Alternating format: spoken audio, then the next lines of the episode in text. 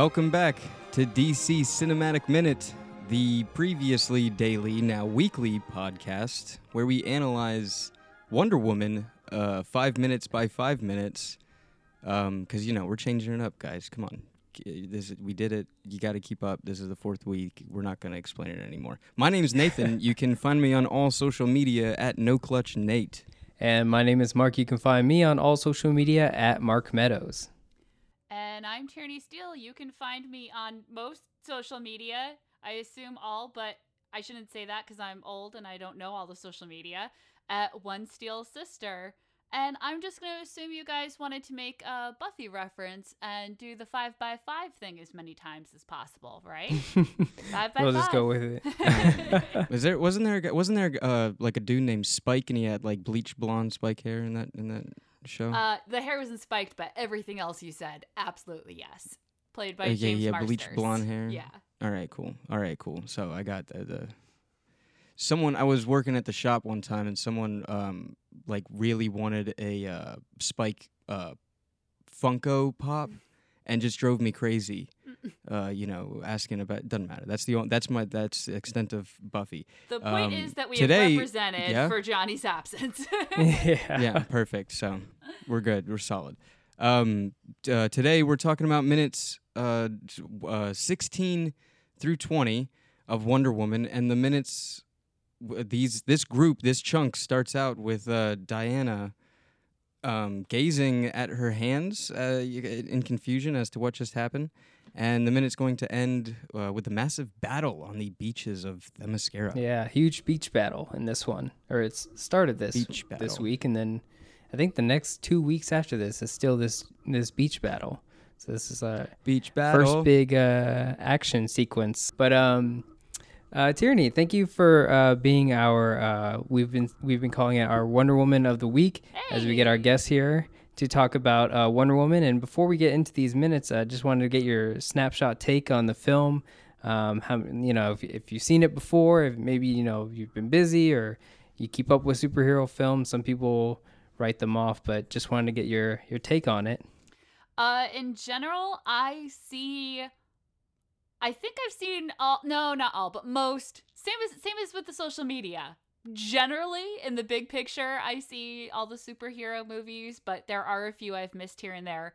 Wonder Woman will not be one of them. I yeah. love this movie. I actually was first on the podcast, the Cosmic Geppetto podcast, because Mhm, Brad mhm. and Jarf wanted a panel of all women to talk about the trailer for the Wonder Woman movie coming out. And it literally was me, I think it was four of us who had never talked to each other before getting on the mic and just saying, like, and we're all like, I'm cautiously optimistic that maybe this won't be terrible. because you can't trust a superhero trailer for the quality of the movie that ensues. And No. um I really liked it. I think we all in general liked it and then there were there was one person who had a couple moments where she was uh, like all right, but really like it was fine, but not my favorite. I loved it. I Mhm. also was a military history major in college, so when they were like, "It's Wonder Woman and World War," I'm like, "Yes, this is perfect." So I generally liked it. I really like this interpretation of Wonder Woman. Um, hmm hmm superhero movies will never be my favorite films just because you know the cinematic world is so huge and i tend to like other things better but i think it's funny i was just talking about like oh i guess if i had to pick a favorite marvel movie like i really liked the captain marvel movie. I really liked the wonder woman movie. I am that target audience. Yeah, yeah, absolutely.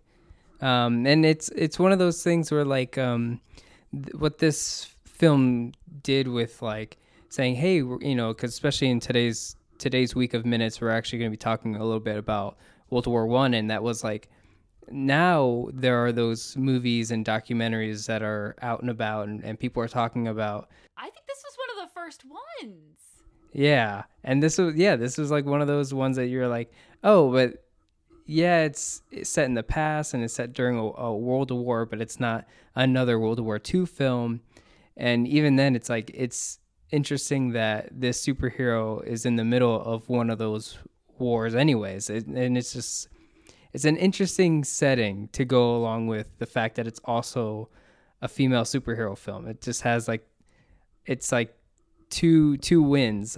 Like I don't know how else to say, it, but it's like I don't know. It's a win-win situation. it really is. It, I when they first put out the synopsis because I liked her character fine as part mm-hmm. of the group. Like, I, you know, I thought she did a good job with it. I didn't really know the character Wonder Woman that well. I didn't start watching the. I went back and rewatched the TV show um, when we got the DC streaming app. But I mean, this movie's just old enough that it predated that.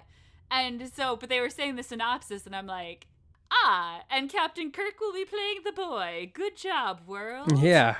I just did like the little evil clap with my, like just the fingertips of my hands, where I'm like, yes, I will consume this. Please and thank you. Yeah, that was especially um like for a lot of people, it was like, oh, and and uh, uh, um, Chris Pine.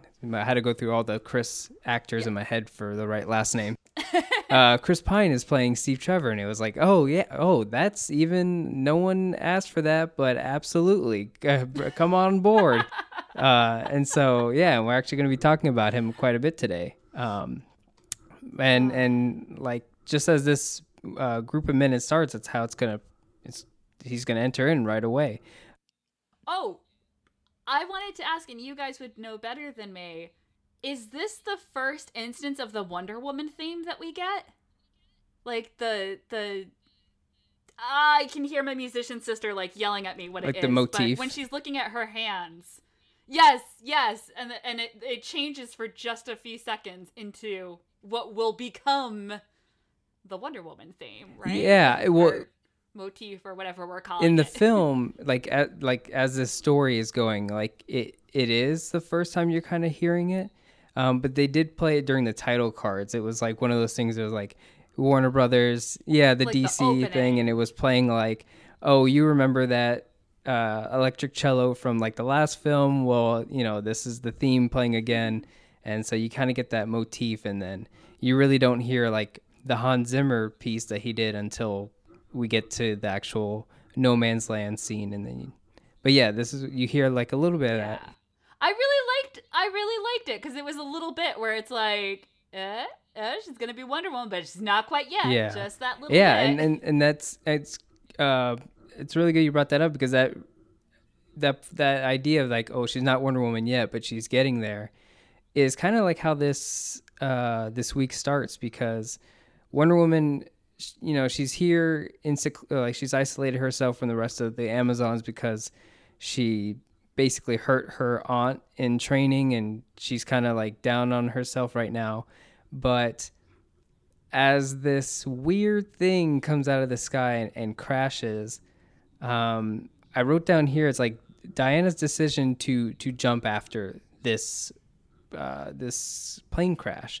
um, she doesn't know what it is. She doesn't have no idea what's going on, but she still jumps in after that. And and, and yeah, we know that's what should happen to progress the story. But I, I thought it was interesting that she even chooses to do that because the other Amazons, if if it were anyone else and they saw this, I don't think anyone's ever thinking like, oh, I need to jump off this cliff right now. Like no one's ever gonna ever yeah. have that even like consider yeah. it it, it wouldn't another amazon wouldn't I, I i don't think another amazon would they would be more cautious to the fact and probably you know send a scout or tell the queen you know yeah I, mean? I, picture anyone else being like i gotta go find someone else and see if yeah. they know mm-hmm. what that was and i i really like that you see her think about it where she's like what am i gonna do and she's like I'm Diana. I'm gonna jump off yeah. the cliff and see what it is. Yeah, it looks like I like. Uh, it's fun thinking like when she's gazing at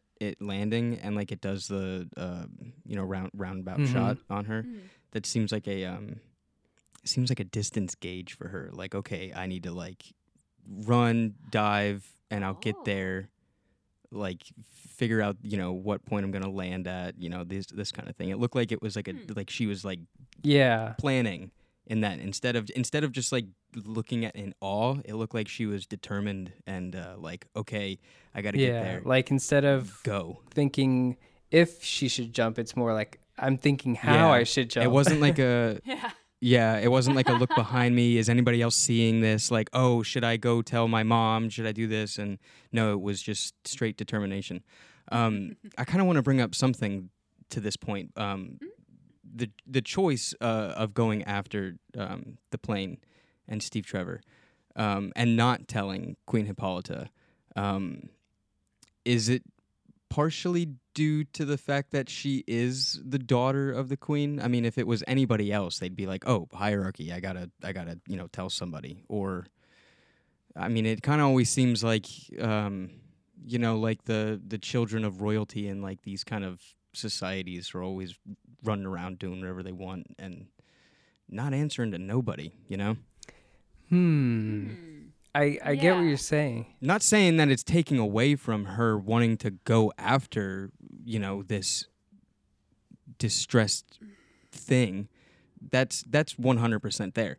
I was just you know saying like it's a common thing that you do see in you know that type of society stories where you know the children is usually running around. It's like oh my mom's a queen. Oh my dad's a king. I can do whatever i, I- want and then they uh the, you know No, no, anyway, no. I what? think you're. I think you're onto something because uh, again, we are we are dealing with a a, a naive version of Diana who longs to be that that warrior warrior hero that she sees in Antiope, and that she hears about her mother being, you know, like this these heroes that like overcame like the evils of of man and whatnot, and even besting gods like Ares. And so there's still that young Diana who's like, "Oh, this is a I have to be a hero now. I see this thing has fallen and crashed and there's a person there.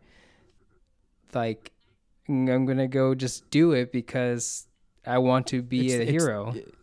and and not even that it's just the thing to do i mean yeah it's it, it's weird to put the, the the hero label on it but you know it kind of just goes with it because it's a comic book character Well, and it's it's even if it weren't a hero situation, this is an emergency situation. yeah And one thing that I was thinking as you were talking, because at first I was like, what are you talking about? Like, yeah, I know that happens to a lot of characters in her situation, but that's not her. And I realized, actually, some of that probably is happening unconsciously. And perhaps Diana has a whole bunch of privilege that she doesn't realize. um, that whole idea of like, you know, check your privilege, where she even though she is not thinking about it, on some level she knows she can do this and she's not going to get in trouble for it. yeah Sure, her mom's Instead- the i mean like she's going to be okay. And Yeah. instead of someone who isn't in that situation who would be like, "Oh god, I got to go tell someone what just happened." But I Yeah. you know, like I said, I don't think it's something she thinks about, and that's what makes the difference between like the bratty spoiled kid who's like, "Well, I can do whatever I want. You won't yell at me because Mhm. my mom's queen," as opposed to, "Oh, I'm queen. I can do this." Like she doesn't she doesn't even think that. But on Yeah. some level, she has to know like just because of how she grew up, like, "Oh yeah, it'll be okay." Yeah. How far do I have to jump? Okay. yeah there's there's a character theme for her this entire movie where um i mean in the beginning her the first dialogue is you know she was loved everybody and she wanted to help and then she turned her back on what is that in was that in dawn of justice? Maybe it was in dawn of justice. The apex of wonder woman up until justice league we got that she was she didn't want to deal with humans or you know man whatever. Um which is obviously the complete opposite in this movie. But I mean, when she was eight years old, she went head first off that cliff. Same thing. I mean, like Mhm. it's like the the the idea of caution does not exist to Diana Prince. Yeah. and I I don't even think. I mean, that's a good thing, um, especially for Wonder Woman. Um, it, it, the fact that it is the character that is always going head first into danger. I mean, it's it's right there. Um, it, that that's just you know the top of the resume for these the the trinity, if not a, every hero um, that we can call on. Yeah, it's important for these superhero films. What they talk about now, wh- what they what has been not discussed before, but now in this age of superhero films, um, and now comic books start to do that as well, um, or comic books have, have been doing it, and now the superhero films are catching up. Is is the idea that these superheroes can can do the actions that we expect from them, but now we have these conversations of consequences, and this I'm glad we're talking about it now because this Diana in these this five minutes will for the first time see that those actions have consequent consequences. Um, and even though it may not be someone that we know as a familiar character for, at this point, 20 minutes in, but just a random Amazon could die. And it's because Diana has involved herself in, in something. And, and throughout this movie, we'll see that, that her actions have consequences and um, she's learning from it the hard way in a sense. Although I do take a little umbrage because I think maybe not exactly as it happens, but this would have happened even if Diana hadn't intervened because this is the worst barrier that's ever been set up by a god. Yeah. like, so he made fog. Good job. You invented San Francisco. What the heck? Yeah.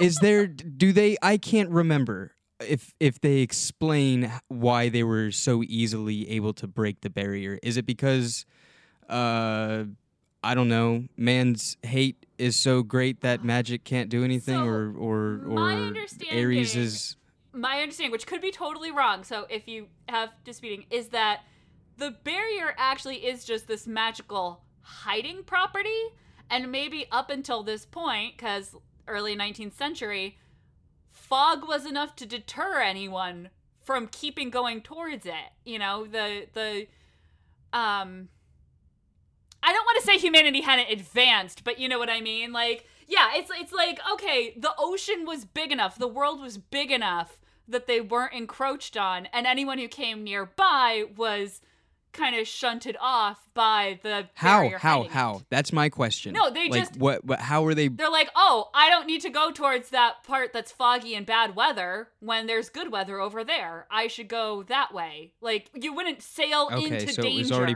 yeah. Okay, so it was predetermined on the maps where maybe Hippolyta was like, "Hey, uh, do us a favor on your maps. Literally all the maps you're making, put monsters be here where we're hanging Yeah, because we draw don't." this dragon Because we right isn't don't. it the. Bermuda Triangle? Yeah, draw- thing? or is that just on the show? Like What is it? the Bermuda Triangle area? Uh, I don't know where. d- I'm. I don't. We there's where I'm pretty sure we can pinpoint where Themyscira is on a map. Um, by because we were talking last week about the Assyrian Empire and Oh. the architecture of Themyscira and how it draws from a Grecian and Assyrian and Okay. um, uh, Middle Eastern and everything. it makes like that. no so if you sense for combine it to that, be in Yeah. South America. I just, for some reason, I had it in my head that it was near the Bermuda Triangle, and it was kind of No. one of those areas where like everyone More- knows to avoid more- that area. yeah, more um, Mediterranean, Dead Mhm. Sea, or something like that. Um, I guess Medi- maybe Mediterranean. Yeah. I don't know. I always pictured it just being like somewhere uh, in between. Uh, what were the Greece Grecian islands, yeah. whatever they were, and then um, And it also doesn't know. help that Middle like East. Yeah, their filming locations are on the Italian beaches, and so you're like with the with the idea of these Italian beaches, you're like, uh, I guess it could be a little bit south from there, Um, and like you start thinking, does it make it feel more? Does it make it feel more uh, World War One ish though? what the Ita- the Italian beaches? The scent, yeah, the the actual practical location of, of the beaches. Yeah, because they really fought for this. They said it was. Uh, um, it was it was starting to get a little bit difficult because they they through all the storyboards and stuff. Basically, what happens in, at the end of this five minutes, like maybe the last two minutes, minute and a half, is pre- pretty much from storyboard to film with like almost effortlessly is how it seems. Um, because they really wanted it to, to play out this way. The way that the Amazons attack from the, the cliffs, they jump down, the Germans are fighting them on the beach, and then the next two weeks that we talk about, it really does play exactly like how Patty Jenkins wanted to wanted it to play out. And Yeah, to to make that happen was like forcing a puzzle to come together. So, like, what we get to experience is like miraculously like uh, like it needs some acclaim to it because having what looks like maybe 30 people playing like 300 people on a beach and horses and Germans shooting Amazons like all this stuff happening is It's like Return of the King level. yeah on, on a on an Italian beach you know like so On a, Return of the King, on it, but on an Italian and Amazon. Exactly. And they're better, and everything else is better. So It's Yeah. absolutely. It's it's a gorgeous gorgeous fight scene. When we uh one of my favorite things was Steve Trevor being like, "They have guns, right?" like, it's like, "Ah, welcome to the World War 1 metaphor, ladies Yeah. and gentlemen." Um, yeah, um, which is a kind of fun thing to point out because Mark, we had this conversation, I don't know, a, a year ago or whatever, when we were we were watching Larry in the Sands, and um, um, what's his name? Alec Guinness was uh, uh, uh, uh, when they first introduced him, and it was the planes that were Mhm. bombing them in the canyons, and they were just on horses running with swords. It's like, what do you? You can't do it. They're literally a century ahead of you. Like this isn't, and that was a big problem. Dang, call Mike. Um, talk about World War One. Yeah. But this is exactly what's happening uh, on on the beaches Mhm. and with these Amazons. I mean, Yeah, they're you see, guns and, and, and they're they're yeah they're projectiles with arrows. But this is like yeah. The the flaming arrows like they're holding their own. They're fighting very well. Like Oh, they are an effective fighting unit. absolutely. And I really wish 100%. we saw the the um woman who's swinging across. She gets off a shot before she is shot, and I really wish we saw that that landed. Like I know I it would have been an extra beat, and it's total just fan service at that point. But the fact that like you know she got her guy right like there's Mhm. no way she should've seen the missed but i do kind Yeah. of wish we had even if it was on like the side of the frame i was looking for it the second time i watched through these minutes and i didn't see it and i was like oh man i mean i realize it's more thematically important that we see that she d- like Mhm. but i would have i would have really liked that tiny bit of payoff of showing like oh no they are amazing it's just guns yeah like there's only so much you can do when people are shooting at you Yeah, and I was I was watching I was thinking about it like okay, so they're on the cliff, they have the high ground. We know how that works. We've seen Star Wars, but it's like they're sh- they're shooting their arrows from up there. They don't need to come down like that with the ropes on the on the wall, but they do it anyways. I and think- I'm like, so they must be very like they know what they're doing. I I don't know what they're doing, Yeah. but they know, and they know that they can hit while swinging like that. Yeah, Yeah. that's one thing. I think the the swinging group uh, of um, marksman archers uh, are like you know obviously trained in that like wall yeah wall combat. their which special is- move. Yeah, that's that's awesome. But they've been training their whole lives for this Yeah. mo- one move but Mark, you're right with um the whole like, and that's a foreign concept to me, guys. Uh, news alert! I don't know anything about military strategy. So like ground war tactics, uh, I don't I don't know anything. So like, Mark, you're right. It's like, hey, you guys have the high ground. Um, stay there. Throw something. Like I don't I don't know. Go That's- I'm trying to think like what would they have that would Uh, repel I don't know. these guys from the beach Apparently, they have a god killer. I mean, like, what happened before? Uh, s- I don't know. Do they have like an Achilles type person? No, because Diana's the demigod. Um, and they're not. And I mean, like, Yeah. obviously, Diana is. She is supposed to do it and take out everybody and save Themyscira. But Yeah. obviously, She Hippolyta didn't allow her. So, like, I think it's like, oh, oh, this is what ha- this is what you said. It's like Hippolyta and um, Antiope looking and screaming at each other on horseback, like on the other side of the ridge. Yeah, I told you. I think I, I know, really I like know, I know. Hippolyta's Go get the face when sword. um, I, I think um when she um when she sees the boat come through there's a shot of hippolyta looking out at the sea at the Mhm. guy's landing that is just oh heart-wrenching it's so well it's so good Yeah, I absolutely love. I I just I love Connie Nielsen's delivery of like where she's like get away from her now and it's like there's there's like we talked about it last week I think but it was like she has a way of making this queen seem not only just like a commanding queen and you know we've seen a lot of queens in in fantasy and high fantasy and it's like yes you can be a commanding queen and be like scary but she's also like this Hmm. just very worried mother and and she has such a great Yes. range of of uh, portraying this character that's not just like a static like oh you know she's wonder woman's mother like she does it in a way that i've seen it's it's better done here than i've seen in other wonder woman uh, origin stories because it's not just stoic uh, wonder woman mother so And I just I love it because I love that her first thing is get away from her, and I'm like, that is so not who you need to be worried Yeah. about.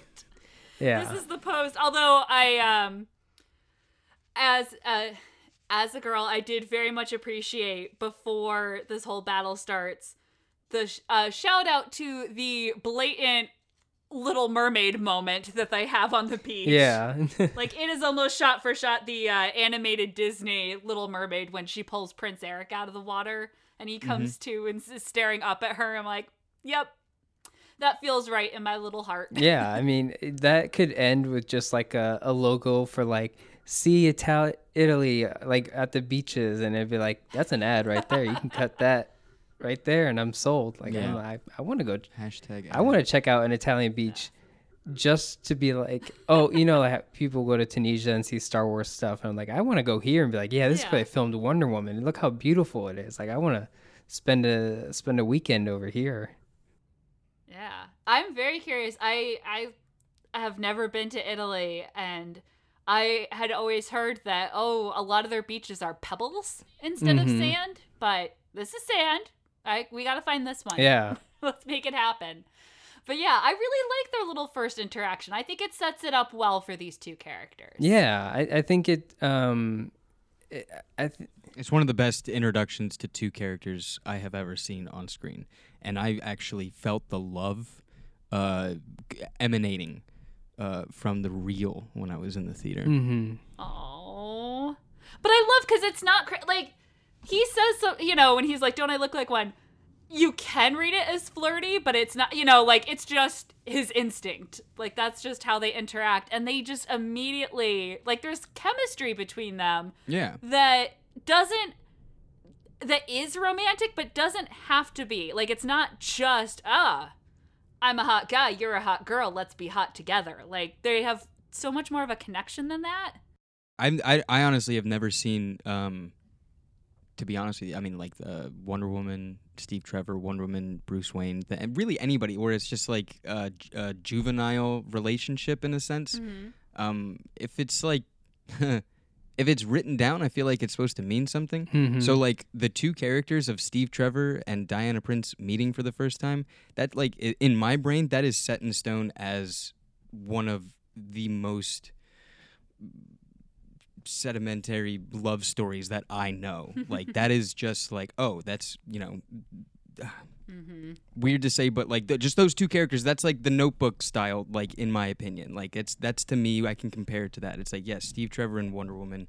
That's not so much as just like a love at first sight but two characters that just instantly uh, click Mhm. in a way. Yeah. Um, and i mean they are they're partners. They work together. And it's also you know the tragedy i- involved in it is you know i'm prone to tragedy stories as well are, so are you like gonna start crying because it's only minutes 16 yeah you gotta pace yourself you got a lot of movie ahead of you Yeah. Oh, yeah. Most of the time, I, I am not um, a a fan of their relationship, or even like I guess the way that Steve Trevor is uh, formulated in whatever Wonder Woman story is being told.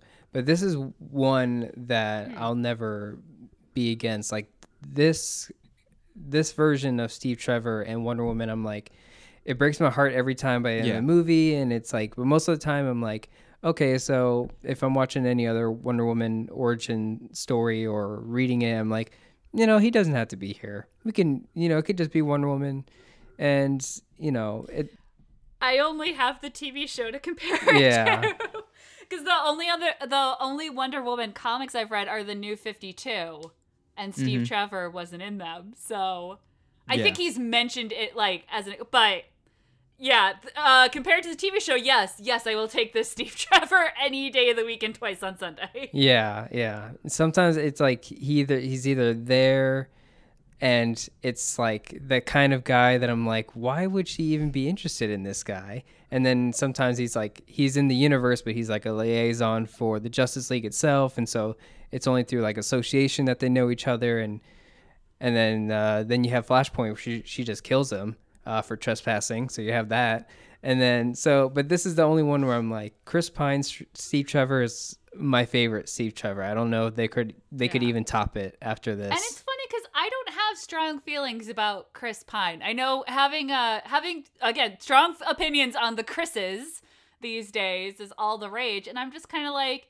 he's fine, but I really liked him in this role. Like he felt like a very real character where when he said things that annoyed you, you're like, well, yeah, because what he just said was annoying, and he's gonna get his comeuppance. Don't worry about it. yeah, um, I I think he something I I guess we'll we'll notice, and because he's like a spy and all that is uh, he does somewhat subvert like the male expectation of like what a what the male character is because it's not his movie. This is this is her movie. This is her love interest. Mm-hmm. I just thought of something that I I thought when I was watching the minutes when he first is going down. I really like that you see like he's struggling to get out. I I couldn't tell what it was that was trapping him in the plane that she like throws off to the side, but It's like his stick. Just I- I, yeah, guess it gets stuck. it- Maybe it got stuck on the seatbelt or something. whatever it is, you can see he's struggling with it. He's like taking stock of the situation. He's struggling with that. And then as he realizes he's about to go under, you see him take that huge breath so he can hold his breath and keep working at it. And I really liked that little bit because it's not just, oh, the girl saves the boy, way to subvert expectations. Like, he, you know, he was just in a bad situation. He was stuck. He Mhm. wasn't a damsel in distress, just gender swapped. Like, Mhm. like you said, they're partners in a way that you don't always get with love Mhm. interests. Yeah. Yeah, Yeah. exactly. Um, some of the some of the better. I think it was in New Fifty Two where Steve Trevor was present day alive. He was working. I don't know. What was he working? Wasn't he in Task Force? Here we go. Wasn't he doing the Suicide Squad run in that? he Wasn't was part of that he was his Or, job um, was Justice uh, League. lia- uh, liaison, but he was liaison at some point, but uh, Diana was also uh, diplomat, and they would. It wasn't there a thing where they like cross. It was like, hey, how you doing? And it was more like we had a thing. Mhm. We're professional. Um, and then you know this Kal El dude showed up saving an airplane, and I, you know, Yeah. that was a weird turn. It was, it was fine, but it was weird Yeah. anyway. I didn't get that far, Um, obviously. yeah. Um, uh, I do one of. I think it is my favorite shot of this movie, and that is Diana standing on the tail of the plane Oh, as he's so looking up, and it's the sun. And I mean, it's it's it's uh, it's this being that is there to save him. It's just like an ambiguous, like I mean, in, in his eyes, it's an angel. I mean, and then when he opens his eyes after catching his breath on the beach, uh, Mhm. it's yeah, he's right. It's an angel that saved him. and I don't like, I don't know if I that maybe there- is there a better word for it, a- but it's just that metaphor. no, no, you're- I you're absolutely right. uh, that way, maybe it's that way of storytelling uh, as well. Yeah, there we go. the it's a way of musical storytelling. arrangement during this five minutes is is it's titled "Angel on the Wing," so it's Yeah. you're you're absolutely getting it. Oh, I didn't know that. Um, I guess Um, set aside religion, yeah. Uh, well, uh, I guess some some notes about it um, about this plane of his that he he steals. It's called a um, uh, Nate. You might know these German words better than I do, but it's a single winged German Fokker. F O K K E R E three. Pretty sure it's Fokker, Uh, as Yeah. in meet the. as in Meet the Fockers. I've seen the movie. um, hey, hey, hey! It's a it's a family show, guys. it's PG thirteen. We get the one Fokker. Anyway, um, Fokker. Yeah. Except we've now said yeah. it like eight times. um, it, Is it was it that was like the little like those were like the vinyl planes or whatever or like they were made out of like um I don't know what the what the heck they were made out of but Not much. Obviously, Yeah. tore really easy. Yeah, Yeah. I mean, paper Made out of or fabric or paper something mache like planes. It's like linen and a few uh, bed slats that they. Hey, you know stapled Germany really suffered Yeah. financially after this war, so they were they were struggling. They were chewing up paper and plastering it onto the, onto the planes at this point. Um, but it's nicknamed uh, Eindecker, which means one wing. Obviously, I know that much. Um, But yeah, they made they made four of these for the film. Um, they made one like full scale one for like the beauty shots, all the things that like when it's not going to be Yeah, where it's parked and where Steve, Yeah. yeah, where he runs up. so to they made the one yeah. very nice one, and then they made three other ones um, that they could like break apart. Like the tail can break off, they can shoot at it and stuff like that. So they made four of them, which Mm-hmm. I thought was pretty cool. Um, Hey, S- hey, hey Spielberg, Hey, uh, take notes. One shark. What are you, a hack? one shark. Get out of here. That famous hack, Steven Spielberg. yeah. Have you seen Ready Player One? um, but uh, yeah, and then um, her Shots fired on Wonder Woman. One minute. um, and then I, I guess the other cool thing was the um, for Diana to dive in after him. You have like that iconic shot of her diving from the cliff like into the water. Um, is like they said 100% CGI. Um, like they put her in some sort of volume stage that has like a bunch of cameras and stuff, and they like photo scan Gal Gadot like into like a 3D model, and then they have this.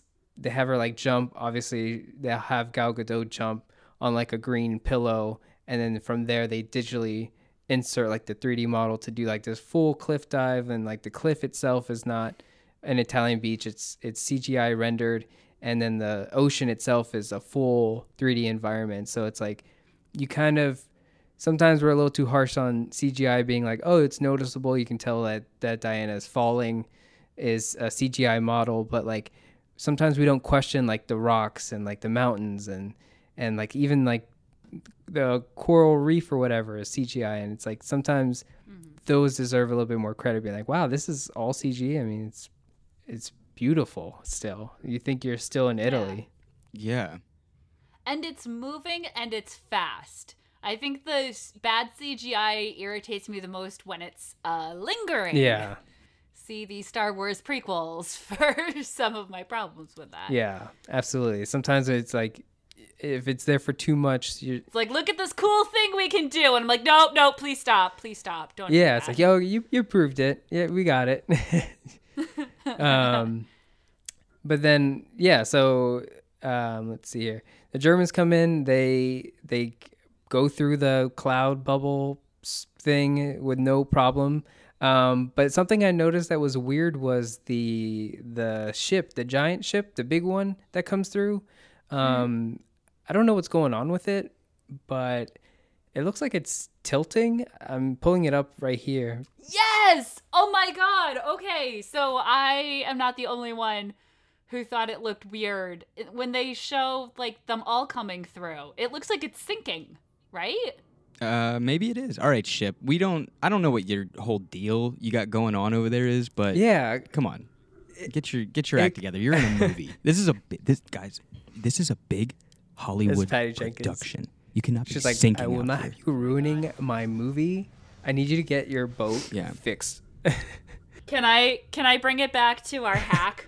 One of my favorite things I've ever seen um, was the behind the scenes on Raiders of the Lost Ark, and it's Steven Spielberg holding up a snake, and he's like, "You're supposed to be afraid of fire." But you're going towards the fire. You're ruining my movie. and he's like shaking a snake on the set.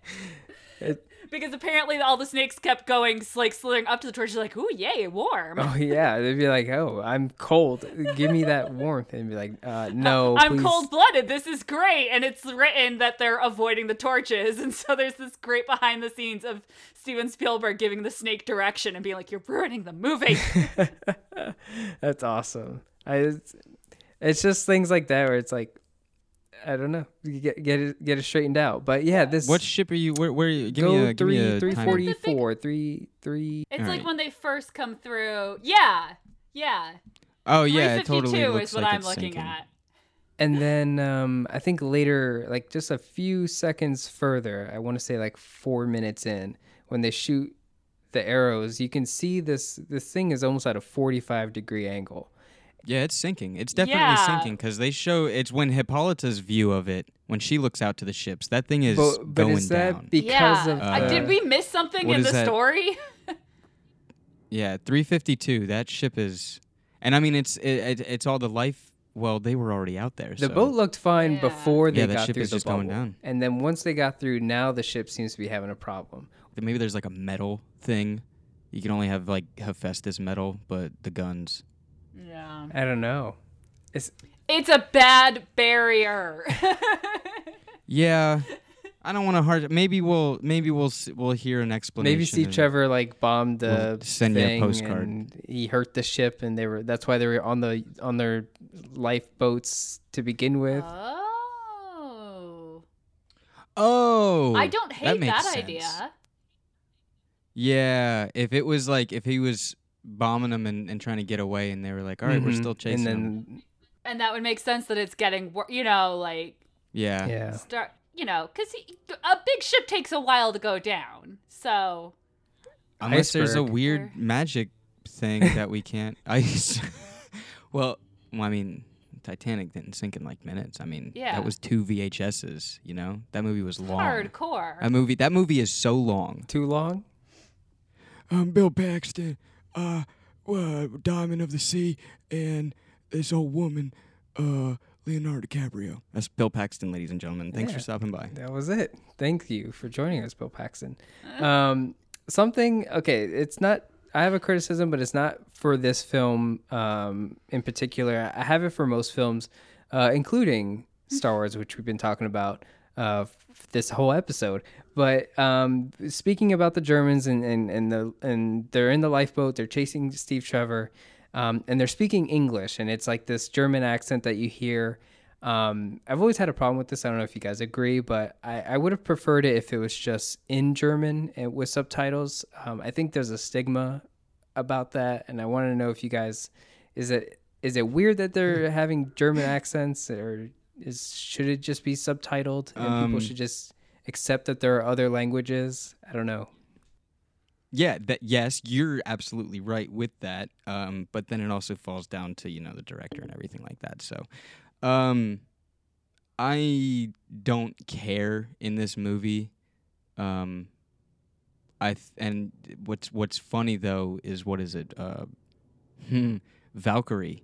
Tom Cruise. Tom Cruise starts talking in a German accent. No, he starts actually speaking Yeah, German, he- and then like in two, for two sentences, and then it switches Yeah. to No, they do the English. same thing as the Hunt for Red October. He starts in German and then it like zooms in on his mouth, and as you're looking at that, it switches to English so that the entire movie isn't subtitled. I I think the one thing, and I only am enraged about it by prox uh some rule in algebra I don't remember. I listened to the podcast Friendly Fire and they talk about war movies, and they reviewed one that is uh oh it was Stalingrad. That's easy to Mm, remember. mhm. And the entire point of a character relationship that develops is that one character is speaking Russian and one character is speaking German and they can't understand each other. The problem is the entire movie is subtitled because they're not speaking English and they literally just use the same color and the hosts were going nuts like could they not have just had one color for russian and one color for german i don't speak either of these languages i don't get like because they would all of a sudden realize like oh the whole point of this conversation is that they don't know what the other one is saying Yeah. like that's where this Mhm. action is coming from. And they're like, "Really? You couldn't color code it or something?" And so I just think it's one of those like mm, you got to do what you got to do. But Yeah. I did think that was pretty funny where it's like, "Okay, yeah. if if a whole thing hinges on this, it's kind of weird." And um with Valkyrie, I compared it to Hunt for Red October, and I love that effect. But like, then it gets weird because in the Hunt for Red October, the Russians are speaking in English the whole movie until they Mhm. meet the Americans, and then they switch back to Ru- like it's very Mhm. weird. Yeah, I mean, at least in Valkyrie, at least they are all speaking, you know, uh, proper English. Uh, Yeah. Which is, I mean, I'm gonna be honest with you. It's really hard for me to get mad at anything Kenneth Branagh does. So, like, you know, if he's, uh, you know, eh, give that man any lines of dialogue, and it's like, yep. I, I believe it. I'm in. He's got it. Yep, he's a Nazi. Yep, And he's a Nazi. I see the flags. I get it.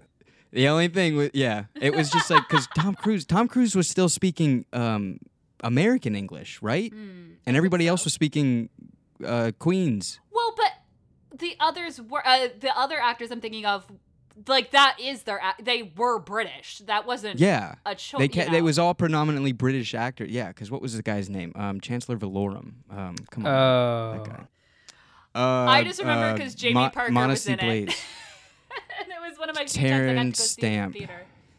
I That's hot. wow, we did watch Modesty Blaise or Blase. Yeah, I Terence Stamp was in can't remember. shirtless. So why we saw the Whatever. movie? You it was know French. what? It's a Um, Yeah. but yeah, so uh, the the battle's gonna the battle starts in this one. The Amazons do their fire arrows and they're doing their grappling rock archery as well. Oh Um, God, it's so cool. it's it's like this is the start of this battle, right? Like this is they were like this is the start of the action piece, and Do you know how sad I was when the minute when the clip you sent me stopped and I was like, because I was literally I was like the flying V, and I'm like, wait, wait, where's the rest? Oh, Yeah, it's like the horses enter in, and it's like it, and we're like, this is the start of it. Isn't there like, eh, and I had to go watch the other minutes. Like it's one of those things, just like, I, oh, I want to see the rest of the movie now. Because it's like this is the start of it, and it's already you've you've got the fire arrows, you've got both Queen Hippolyta and Antiope being badasses, the horses marching in line, the grappling uh, Amazons. There's already so much happening um, in in a in an action piece that's uh, what is it going to be about 12 minutes long? Like it's incredible, and um, it's, it's you, you have like these shots of um, it almost looks like a war film with the way that these German soldiers are trying to get off the boats and the camera's shaking like it's handheld camera. They're trying to get off the boats. They're getting hit with these arrows. Um, you have like these cool shots of the Germans firing their weapons, and you're like, wow, this is like we don't give it enough credit as far as a um, I even want to say not just a superhero film, but like as a war movie, like to see these kind of action shots and I don't know. I I, I feel like it gets uh, it gets glossed over a bit because we're I mean, this is a war movie. I mean, yeah, it's it's a war yeah, movie. it is, and I think that it was covered on that podcast I listened to. It's a war Yeah. movie. yeah, um, and you can definitely put it in the category of them. Um, was like- take a take a back seat in 1917. Wonder Woman's uh, yeah, coming it's back. like kind of like I, I never I didn't I didn't think I'd make this uh, reference, but I just saw it the other day, and that Overlord movie. I was like, oh, I'll give this a shot. It's supposed to be. Uh, from what I took from it was I thought it was going to be a zombie horror film. It just was set in World War II, kind of like how this Wonder Woman film is a superhero film. It just happens to be set in World War One, but it was like the reverse of that, where like Wonder Woman, Overlord was like, this is a war movie. It just happens to have crazy Nazi science as like the centerpiece or something. like Yeah, Castle it was. Wolfenstein It, it pretty much like that thing was so close to being like a Wolfenstein movie or something where like Overlord to me was I was watching a war movie, it just had some sci-fi elements to it, um, and that was incredible. And so like with this Wonder Woman, it's like you are getting this World War One story um and and diana just happens to be in there. And like how cool is that? Like that they were like oh you know the trenches and world war one and fighting in germany and like no man's land. Okay well imagine if wonder woman was just dropped right in the middle of that. And it's like that's that's badass. Like i'm sold. I love Um, it so much. yeah, what's the, I mean, is there another comparison that you can do? Uh, well they did captain america Captain America. Captain That was the America. big one. Yeah, I forgot Yeah. about that. But Captain America felt like less of a war movie than Wonder That's Woman. that's the that's Um, the, like the yikes part about it is that sometimes you're like, oh yeah, I forgot Captain America was in a war movie. But you don't forget about this one, and I think that says something. And I like you called it out at the top of the episode how this was one of the first ones. I remember when they were like, "So the Germans, so World War II," and people were like, "No, nope, actually the first one." And people were like, "The first one, like, like Snoopy Yeah, on the pick up a book. Halloween special? like, what's going on?" Yeah, just like that. It's like it's it's um, it was very refreshing. Um, almost as refreshing as this Italian beach, but it's like it, it was like You're yeah, but it's like one of those things where it's like, oh, World War One, like, and that to me, as uh, you know, just anyone who's who's seen too many World War Two films, you're like, oh, we get to see this this this version of of um, like World War One, and and um, that that was another thing about Steve Trevor's introduction. I, I believe uh, he's introduced like when he was introduced in the comics, like All Star Comics or whatever. It it is World War Two that this happens in. So they could have easily just been like, oh yeah, we'll go by the books and you know by the source material they meet during World War Two. And I'm glad that they were like, yeah, but we'll just do the first war. I, I think that Yeah, but the first war fits the theme. Yeah, they probably were sitting around like, well, we could do that, but what we're saying really fits a lot better with the themes of the earlier Mhm. war. So let's just switch it up.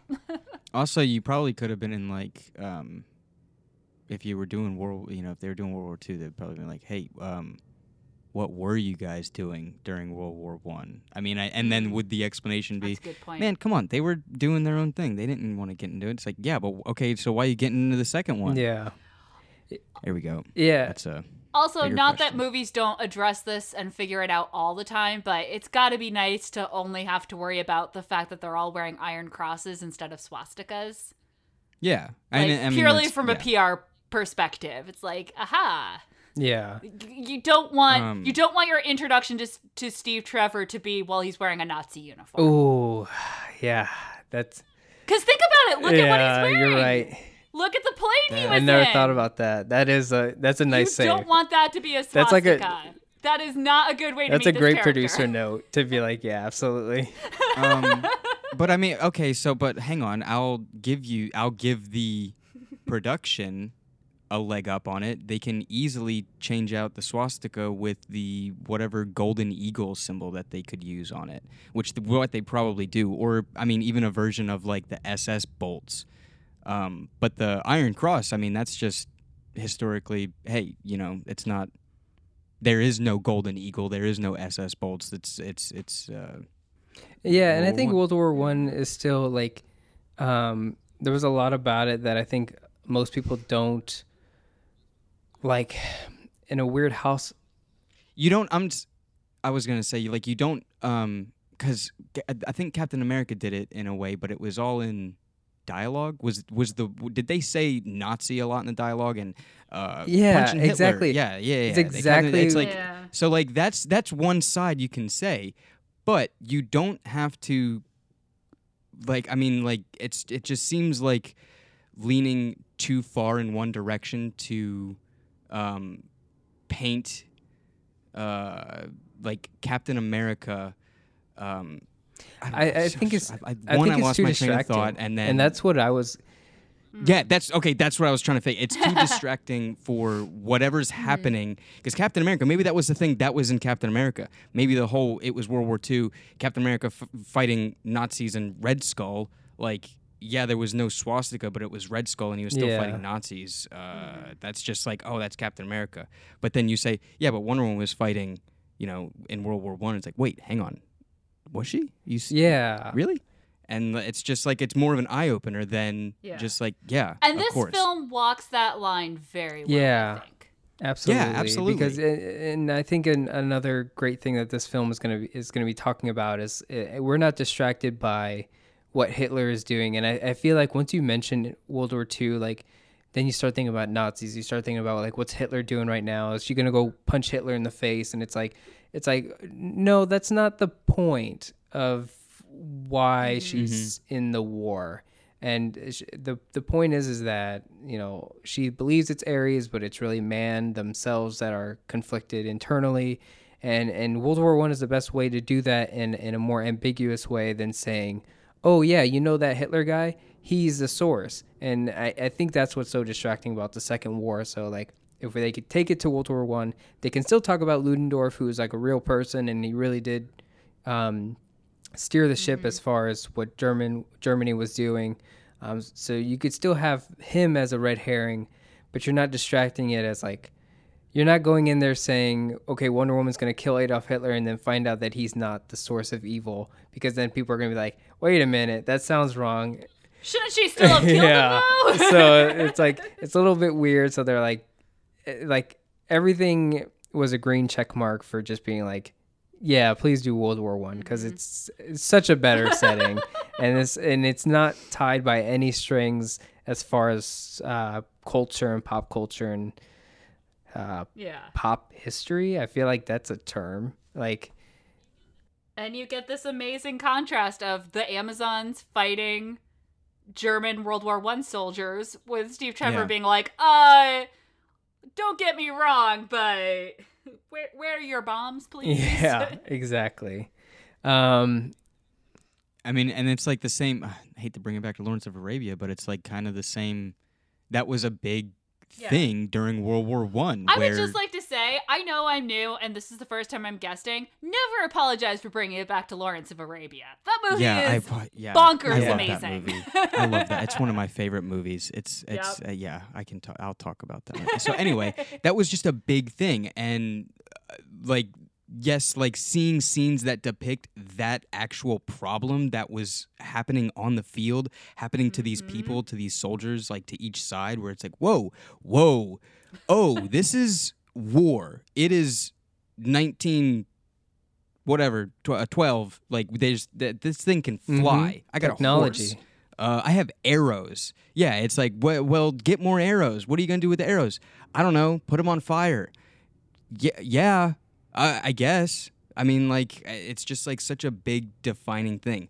But if you think back, the Amazons were fending off like aliens and everything when the first apocalyptic uh, apocalypse fight was happening. yeah, they were still dealing with. Um, there were gods involved, yeah, but I mean, sure, like, did the did the parademons have like ray guns, or were they well, just see, like they were people? fighting, they were fighting aliens. They were fighting magic and monsters and gods. Those deserve the technology that they have. Men were like Yeah. bottom tier people, right? They were like, "Oh, we're better than men. Yeah. We couldn't save them from themselves, so we secluded ourselves from them." But then you have man now here on these beaches, and like this shot that I want to kind of like talk about lastly is like the shot with the Amazon who tries to swoop down in to kind of I guess um, it almost looks like she's going to after she's, done shooting these Germans she will be close to uh, Steve Trevor and, and Diana and assist them because they're unarmed but she gets shot with a bullet from a from a man. Like that technology is more advanced than they are and men is supposed to not be an alien or a god or a magical monster and so that's the surprising part it's like yes they fought tougher battles but not from man Yeah. And I love the fact I I love Diana's reaction to that. I mean, obviously it's very sad. Love is a weird word to use for it, but you almost wonder like is this the first this is the first time she's seeing a death in battle. This is possibly the It's the first time she's seen a bullet. It's first time she's seen a bullet. First like it is all just hitting her so fast and I think that really does Mm-hmm. help this character because as you said at the beginning of these minutes when we first see her she's not wonder you know we keep talking about her she's not wonder woman at this point she barely understands what's going on right now yeah actually she doesn't understand a lot of what's going on right now you know she instinctively rescued this guy i again i think they would have come through anyway and she's just like what the hell is happening around me this is bonkers which again i Yeah. think really fits with that world war one analogy quite nicely mm-hmm. and uh And yeah, I'm just really jealous that you guys are going to get to watch more badass fighting. Yeah. What's wild about this this bullet thing that she's actually seeing, you know, Yeah, maybe Super- that's going to be important to Wonder Woman down the Yeah. line. so like the what's wild is that I mean, she, th- knowing obviously this Diana, this this novice Diana doesn't know, but like knowing that the, she has the ability to just literally lift her wrist up Mm-hmm. to stop that bullet as she does every single time after this. It's The just like Yeah. heart wrenching. God, can I and tell she you- understands that, and that's like probably something that she, you know, yeah. has to think about when she's uh, blocking bullets with Gauntlet. She's like, yeah, this is you know, the it's like, first what- what bullet was she it? ever Uh, saw was, killed someone. Yeah, Yeah. yeah, That's the so I have been watching the Wonder Woman 84 trailer like on what well the music and then the trailer on Yep. repeat very much in my head and uh, the, when you first sent me these minutes I watched them first before I went back and I 100% expected her to lift up her arm and be like oh this is the first time she does that and she didn't I was just like uh, uh yeah. she's supposed to save the person. And then I went back and watched from the beginning of the movie. I'm like, ah, yes, I see this. I makes perfect sense. But there was that moment of like, I, as you're watching it and it's slow motion and it looks like, and I was like, ah, yes, she's going to block the bull. Oh, she did not block the bullet. Yeah. Oh dear. Yeah, doesn't Doesn't- understand. yeah. it, doesn't know it. and Yeah. like Face yeah shift. that's that to that to me is like the beauty that patty jenkins and, and everyone who worked on this film and now working on 1984 um, just to to like connect this whole kind of universe of like wonder woman and where she comes from it's like it's these moments like this that it's like oh i'm glad you established that because most people would have overlooked the growth because we're just trying to get to the final product of like oh that's you know that's wonder woman that's who she is. And it's like again with the what we talked about at the beginning of the episode consequence it's like she's learning from that so that it never happens again. And that's what being a hero and like uh, an expert at what she is you know by the time it's present time that's that's how you get there instead of already being there. So i think that's like so important as far as the storytellers the writers the director everyone working on the film. They're they're they're asking the right questions because when we see this final product film um, it's like patty jenkins said like i wanted the film to be right. I didn't want it to cater to like a list of things that we needed to see.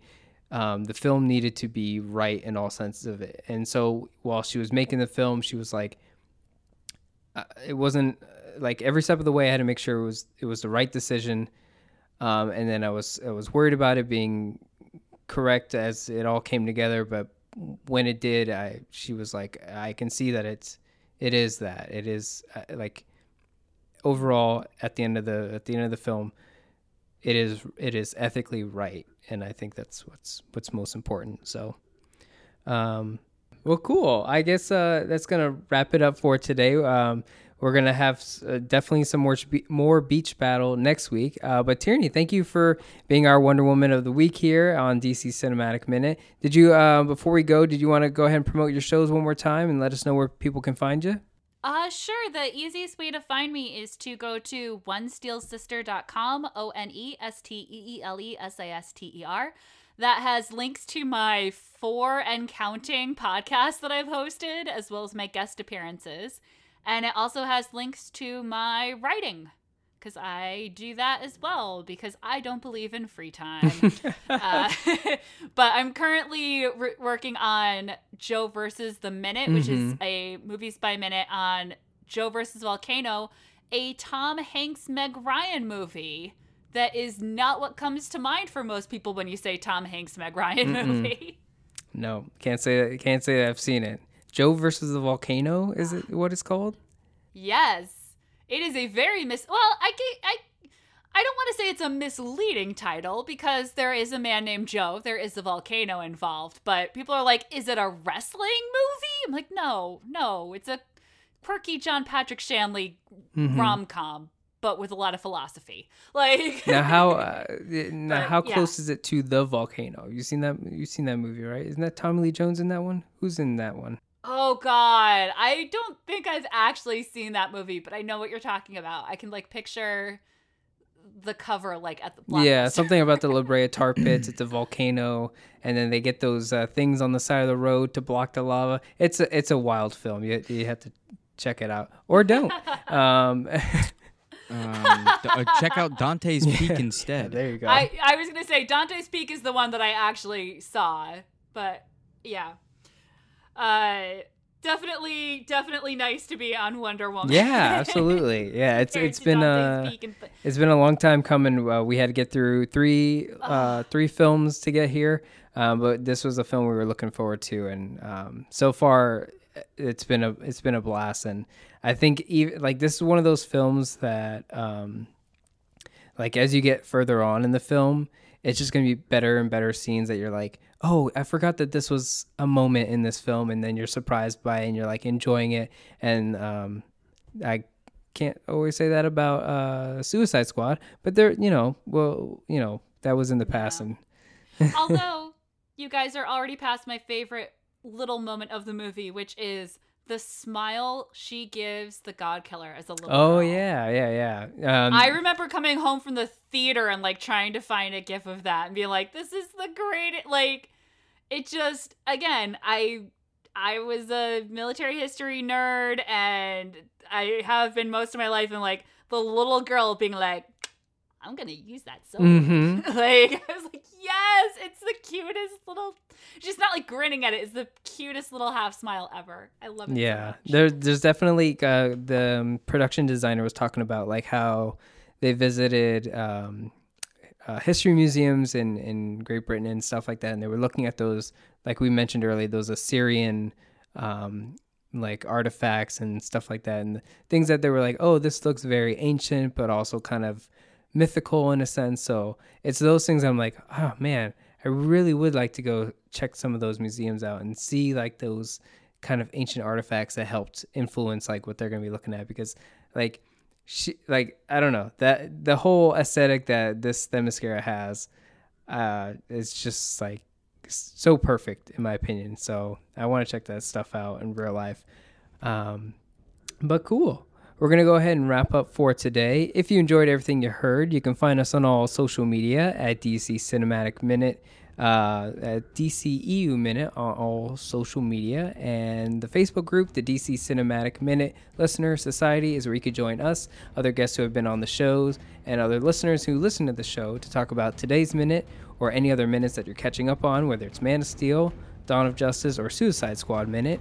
And we'll catch you next week for minutes number 21 through 25 of Wonder Woman.